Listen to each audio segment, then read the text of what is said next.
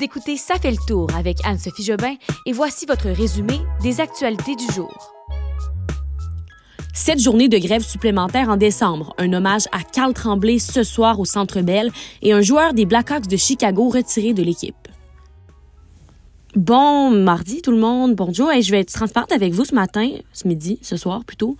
Je ne suis pas au Québec, je suis en voyage en Floride et j'ai décidé de quand même poursuivre le balado pour la semaine mais j'ai des petits problèmes de micro. Alors, je ne sais pas si le son va être aussi bon que les jours précédents. Je suis vraiment désolée d'avance si c'est le cas.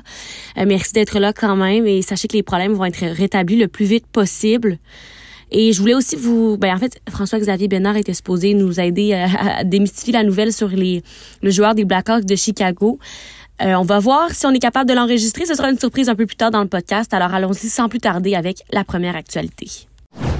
Alors tout d'abord, les employés syndiqués de la Fédération interprofessionnelle de la santé du Québec vont être de nouveau en grève du 11 au 14 décembre prochain. On l'a appris aujourd'hui. Ce qu'on a appris aujourd'hui aussi ce matin, en fait, c'est que euh, la grève du Front commun, là, le Front commun a annoncé aussi une grève du 8 au 14 décembre. Donc ça fait beaucoup de journées euh, d'ajouter. On parle donc de sept nouvelles journées de grève qui attendent les 420 000, du, 420 000 membres, du Front commun. Mais on sait qu'il y a eu un conciliateur hein, qui était à la table des négociations dans les derniers jours pour tenter euh, de faire avancer les choses depuis une semaine environ. Mais même à ça, les syndicats disent qu'ils continuent de tenter d'augmenter la pression et que l'étape suivante, ça va vraiment être une grève générale illimitée. Donc, si ces jours de grève-là sont maintenus, parce que ça se peut qu'elle soit, euh, qu'elle tombe à l'eau finalement, hein, si une négociation euh, eh ben, s'ils s'entendent sur quelque chose. Alors, si, si ça a lieu, ces grèves-là, ça veut dire que tous les élèves du Québec vont être privés d'école pendant ces dates-là et que les cégeps publics vont être fermés en pleine fin de session quand même. Je vous rappelle que, mis à part le Front commun, il y a aussi les 66 500 enseignants qui sont affiliés à la FAE. Ça vous sonne sûrement une cloche, je vous en ai déjà parlé, là, la Fédération autonome de l'enseignement. Euh, eh bien, ils sont toujours en grève, eux. Hein? Alors, il y a plein d'enfants qui sont toujours pas à l'école cette semaine. On parle environ de 500 000 élèves de la province qui sont touchés par euh, cette grève pour une deuxième semaine depuis lundi. Et euh, ces enseignants-là de la FAE, ils n'ont pas de fonds de grève, donc ne sont pas payés présentement. Le syndicat réclame une meilleure offre. Hein. Je vous rappelle que les 10,3% d'augmentation de salaire qui sont proposés par Québec, hein, ils veulent plus que 10,3% Et c'est ça qui est le débat de, de cette grève depuis euh, près de deux semaines maintenant. Euh, et je termine en vous parlant aussi qu'il y a eu une petite controverse en lien avec cette grève-là. La présidence de la FTQ, Mayali Picard, hein, qui joue un rôle important dans ces négociations-là, elle est partie à Dubaï pour la COP 28, hein, ce rassemblement international sur les changements climatiques. Elle est partie en plein pendant les négociations avec Québec euh, sur ces grèves. Et elle a annoncé aujourd'hui qu'elle rentre finalement au Québec parce qu'elle a vraiment été critiquée elle a dit qu'elle comprenait à quel point les gens n'étaient pas contents et qu'ils n'étaient pas fiers de sa décision. Euh, et elle a dit qu'au tout début, elle devait rester là deux semaines à Dubaï, mais qu'elle avait déjà pris la décision d'écouter, euh, d'écourter pardon, son séjour en raison des négociations et qu'elle savait qu'elle avait besoin d'être là, mais les gens disent qu'elle n'aurait pas dû partir euh, au tout début. Mise à jour sur le conflit, la guerre entre Israël et le Hamas, il y a un nouveau groupe d'otages qui était retenu à Gaza. On parle de 10 Israéliens et deux étrangers qui ont été libérés, qui ont été relâchés aujourd'hui. Ça, ça s'est fait en échange de la libération de 30 Palestiniens qui sont, eux, euh, qui étaient en fait emprisonnés par Israël. Hier, on avait euh, appris la prolongation hein, pour 48 heures de la trêve entre le Hamas et l'armée pour permettre à d'autres otages d'être libérés. C'est une trêve qui était entrée en le 24 novembre. Ça devait être quatre jours et ça a été prolongé jusqu'à jeudi. On parle au total de 20 otages israéliens et 60 prisonniers palestiniens qui devraient être libérés euh, lors de ces deux jours supplémentaires. Ça, c'est selon le Qatar. Le Qatar, c'est vraiment le principal médiateur dans les négociations sur le dossier des otages. Donc, chaque jour, depuis le 24 novembre, euh, on parle d'une dizaine de femmes et d'enfants qui sont libérés par le Hamas à chaque jour depuis, en fait, euh, ben, des, des, des, des qui étaient emprisonnés depuis l'attaque du 7 octobre, en attaque sanglante, rappelez-vous. Et euh, donc, euh, depuis ce temps-là, on parle de euh, environ, ça, 10 femmes et enfants contre la libération de trois fois plus de prisonniers palestiniens. Alors ça, c'est poursuivi encore aujourd'hui. Ce matin, dans l'arrondissement de Chicoutimi, c'est pas une région dont on parle souvent pour des événements comme ça, hein, des coups de feu.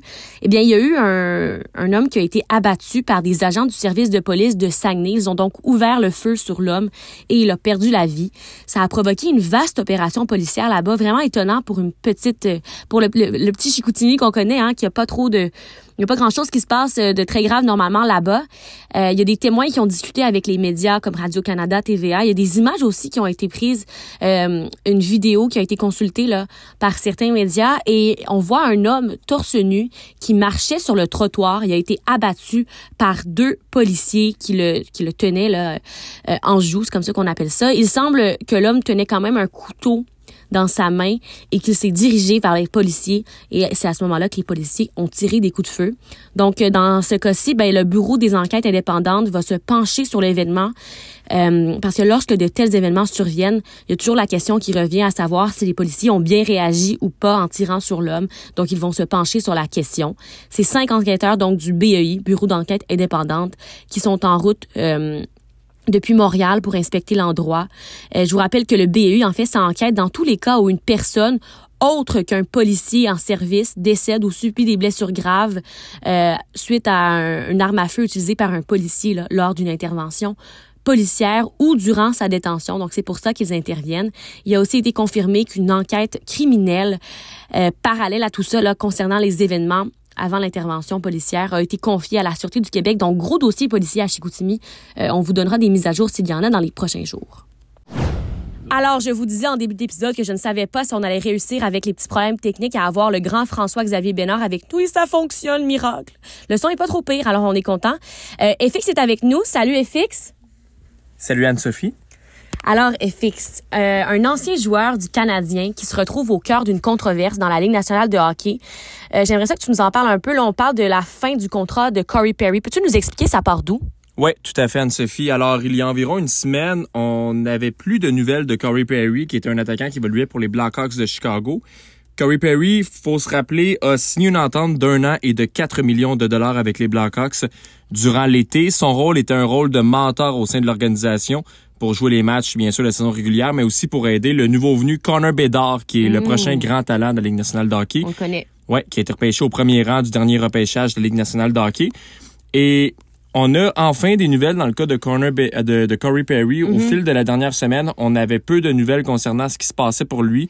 Il n'était plus dans l'entourage de l'équipe, mais autant le directeur général que l'entraîneur-chef que les joueurs de l'équipe n'étaient pas au courant de ce qui se passait dans le cas de Corey Perry.